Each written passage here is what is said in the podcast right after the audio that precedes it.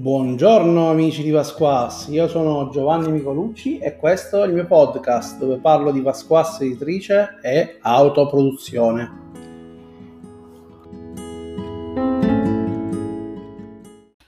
In questo episodio parleremo di esperienza di gioco. Ma prima di farlo, due considerazioni, perché questo corso sarà un pochino un talk, un pochino uno scambiarsi vicendevolmente opinioni e idee.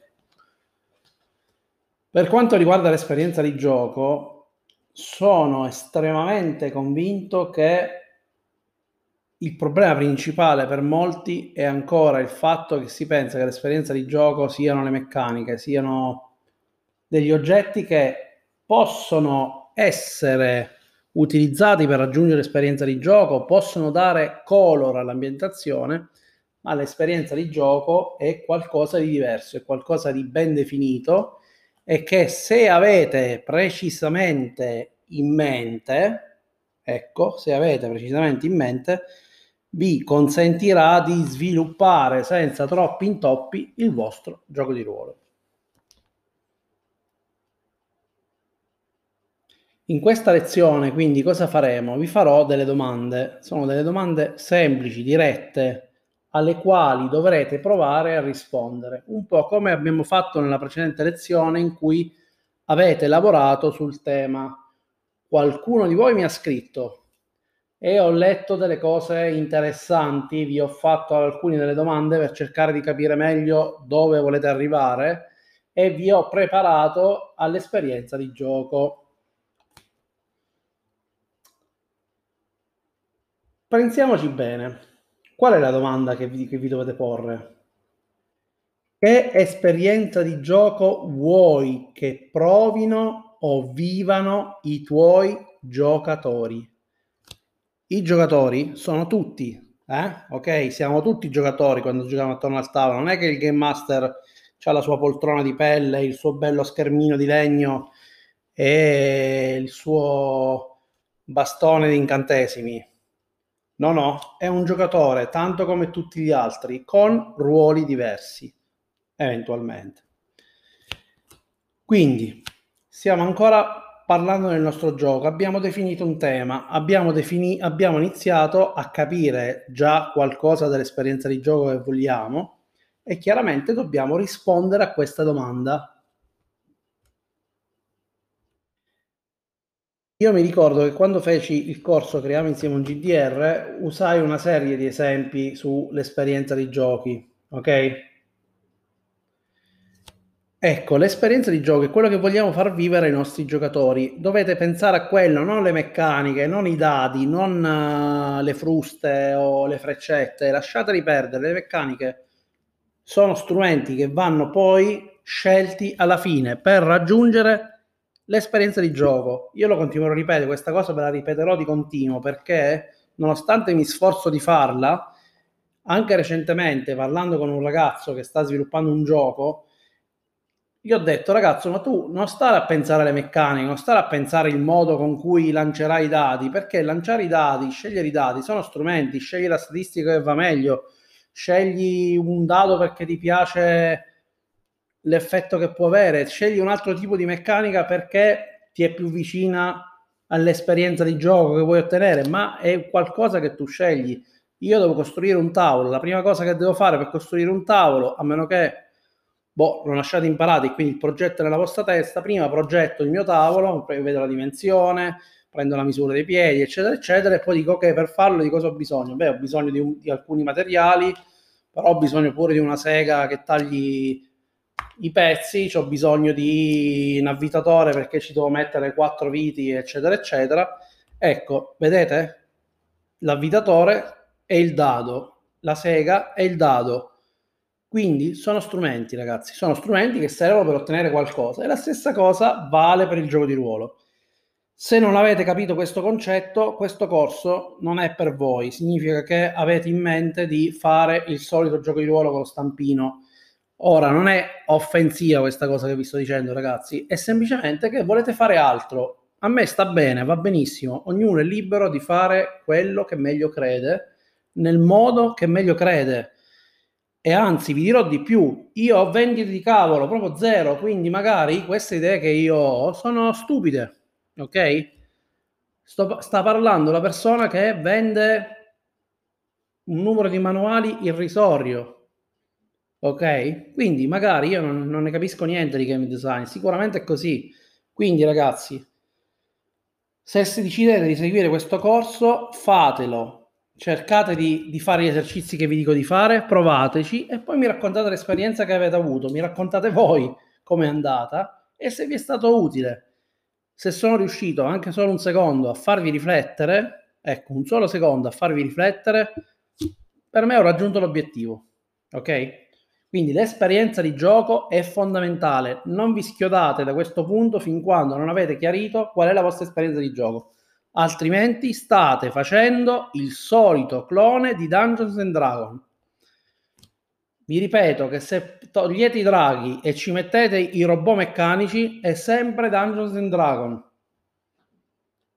Se mettete i draghi meccanici ma utilizzate i dati da 342 è sempre Dungeons and Dragons. Se rimettiamo ancora questi draghi meccanici e create un nuovo sistema per fare gli attacchi è sempre Dungeons and Dragons, solo che avete cambiato invece di usare l'avvitatore normale avete usato l'avvitatore con il puntatore laser. Sì, forse è meglio, ma comunque rimane Dungeons and Dragons. Quindi ragazzi, rispondete a questa domanda sul vostro gioco. Dovete rispondere sinceramente cosa volete che provino e vivano i vostri giocatori.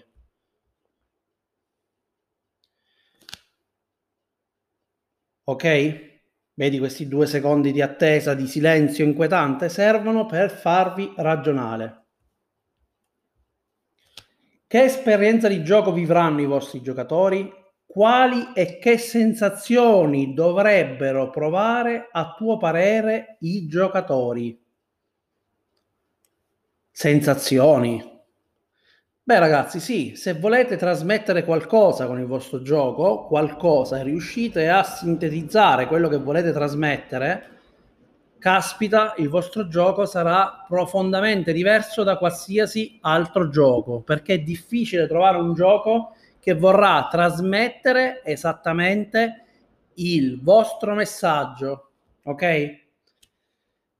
Nel primo episodio abbiamo parlato di Son of the Gods, ok? Esperienza di gioco, cosa voglio che vivano i giocatori? La scelta morale. Ero uomo, sono diventato Dio. Sei pronto al cambiamento? Ragazzi, vedete quanto è chiaro? Poi cosa voglio che provino i giocatori? Vorrei che provassero la sensazione di essere in costante scelta. Vorrei che provassero la sensazione che probabilmente quello che loro avevano pensato all'inizio, quindi la loro scelta iniziale, possa essere rimessa in gioco. Forse ho sbagliato, volevo tornare uomo, ho pensato che questa divinità che mi ha fatto questo rispetto e mi ha trasformato in una semidivinità mi abbia fatto un dispetto, ma forse il suo disegno era più grande e il mio destino era diventare Dio, perché io posso cambiare, salendo nel pantano degli dei, tutto quello che c'era prima. Lo vedete quanto è chiaro, quanto è preciso? No, non è venuto dalla, dalla sfera magica o per ascensione della luce che ci siamo svegliati la mattina. È nato grazie alla tecnica dello specchio. Create confronto, create momenti in cui siete in disaccordo per cercare di capire profondamente quello che è il vostro gioco. Proviamo a dirne un'altra di esperienza di gioco, sempre prendendo stile da, dai miei, quelli che ho sviluppato, perché penso che sia anche più facile poi, se li avete provati o li volete provare, vedere in effetti cosa ha portato il design Dark Passenger. Bah, gioco di investigazione. Ma quanti giochi di investigazione ci sono, no? Il, il Gum Show, bellissimo, no? Lo conoscete? Oppure, sì, però un gioco di investigazione dark. Vabbè, Tulu. Ci sono tante edizioni, tante versioni. Ad esempio, a me piace Tulu Dark. Beh, Cthulhu Dark è interessante, sicuramente fa l'investigazione, sicuramente c'è l'orrore, sicuramente ha delle meccaniche coerenti come piacciono a me. Se dovevo fare un gioco del genere non avrei mai fatto assolutamente Dark Passenger.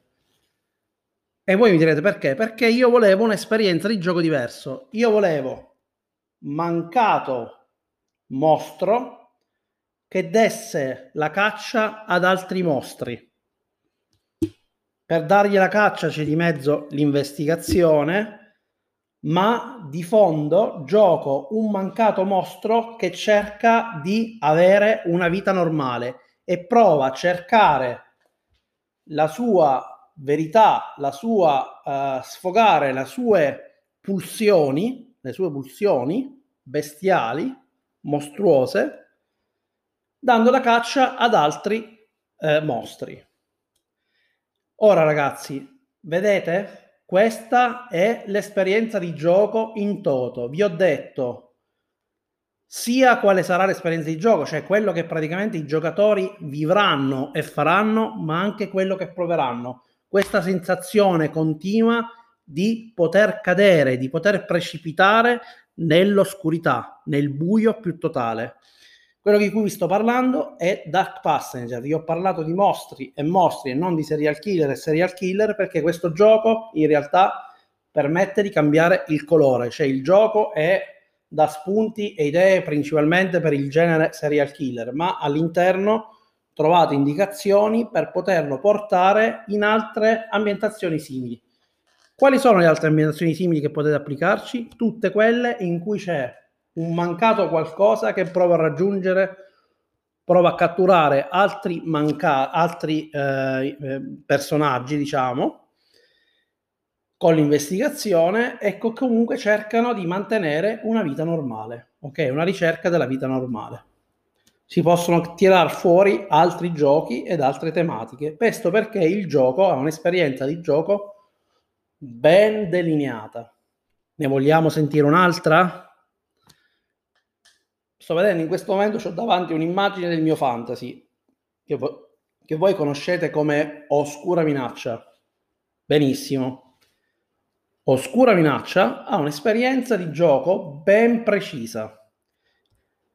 Il nome iniziale era il mio fantasy perché era il mio modo di intendere il fantasy, cioè la mia esperienza di gioco quando giocavo col fantasy, ovvero non dei semplici eroi, ma delle persone degli eroi che partono per un'impresa, ma lasciano indietro affetti, amore, la propria vita.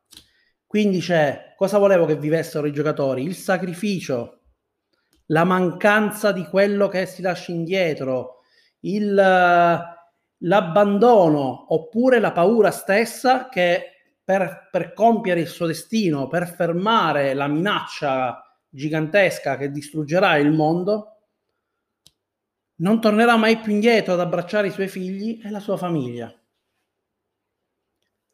Vi ho dato tre esempi di giochi, vedete? Ora mi direte, ma io queste storie le posso giocare pure con Dungeons and Dragons?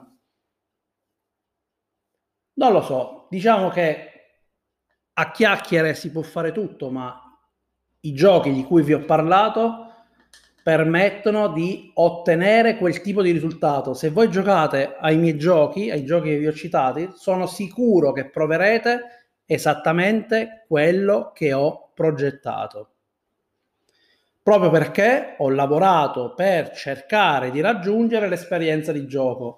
Ovviamente, ragazzi, il gioco perfetto non esiste, non esiste, questo è chiaramente un dato di fatto. Quello che posso dire però che avendo progettato e puntato verso un'esperienza di gioco, se giocato in un certo modo, se giocato con le persone che comunque seguono le mie indicazioni, il risultato dell'esperienza di gioco, che può piacere o meno, è garantito. Faccio un'ultima considerazione e dopo chiudo questo episodio perché vi ho dato già un sacco di nozioni e un sacco di idee. Mm, è importante, ragazzi, quello che vi sto dicendo, quello che vi sto dicendo. è importante perché voi state realmente differenziando il vostro gioco da uno dei qualsiasi altri fatti con lo stampino. La maggior parte dei giochi sono fatti con la stampino. Se gli fate la domanda che esperienza giocano i tuoi giocatori e vi rispondono che guideranno dei robot in un mondo fantastico, capirete immediatamente che è l'ennesimo clone di Dungeons and Dragons. Quando andrete a giocarci sarà l'ennesimo clone di Dungeons and Dragons. Poi magari nell'ambientazione metteranno delle cose fiissime che voi dite cacchio, questa cosa è spettacolare. Poi gli chiedete ma a che serve questa cosa? Cioè quali, quali vantaggi meccanici mi dà? Qual, qualcosa mi fa sul gioco? Niente, è una cosa interpretativa, però è tipica del gioco. E siamo lì. Vi ripeto, è così. Probabilmente io reputo che fare un gioco che non abbia non spinga da nessuna parte, ma che in teoria ti dà la falsa illusione di poterci fare tutto, dia l'idea al gruppo che lo sta giocando di, di essere liberi, di fare qualsiasi cosa il concetto di open world. Ecco, il concetto di open world è fattibile o non fattibile. Puoi cercare di fare qualcosa che ti dia questo effetto, ma se non c'è qualcosa di focalizzato, se si cerca di fare più cose contemporaneamente, inevitabilmente finirete per fare diversi giochi, cioè il vostro gioco sarà fatto di tanti sottogiochi e comunque questi sottogiochi poi non è detto che coprono tutti i casi. Io mi ricordo che un periodo della mia vita come game designer, ti, ti parlo, vi parlo di eh, vent'anni uh, fa ormai, ero convinto che si potesse fare un gioco di ruolo che si adattasse alle esigenze del gruppo. Per cui cosa finiva? Che progettavo delle toolbox ok? Erano dei giochi che erano fatti di tanti strumenti che poi messi insieme in un certo modo permettevano di giocare la tua esperienza di gioco. Ma la realtà dei fatti è che mancava qualcosa che ti dicesse come mettere in piedi quelle toolbox per giocarci qualcosa, perché magari tu univi delle meccaniche a caso e il gioco faceva schifo, non funzionava e tu dicevi cacchio, ma come mai non funziona in mano tua se in mano mia è una bomba? eccetera, eccetera. Perché? Perché tu ci metti la tua esperienza, la tua esperienza personale, colmi quei buchi e il gioco funziona. Ma lo stesso gioco in mano a un altro gruppo che non ha la tua esperienza, il tuo bagaglio, non funziona. Ok? Voi direte, ma questa cosa ormai la sanno tutti, lo sanno pure i muri. No, non è vero niente. Ho giocato e continuato a giocare pure in quest'ultimo periodo giochi che non spingono da nessuna parte, alle quali secondo me la storia emerge perché i giocatori ci mettono di suo, ma non ci sono meccaniche per fare assolutamente niente per spingere quel tipo di storie. Non c'è nessun vantaggio nel mettere in gioco quel tipo di storie che io ho giocato e con un GM in gamba funzionano.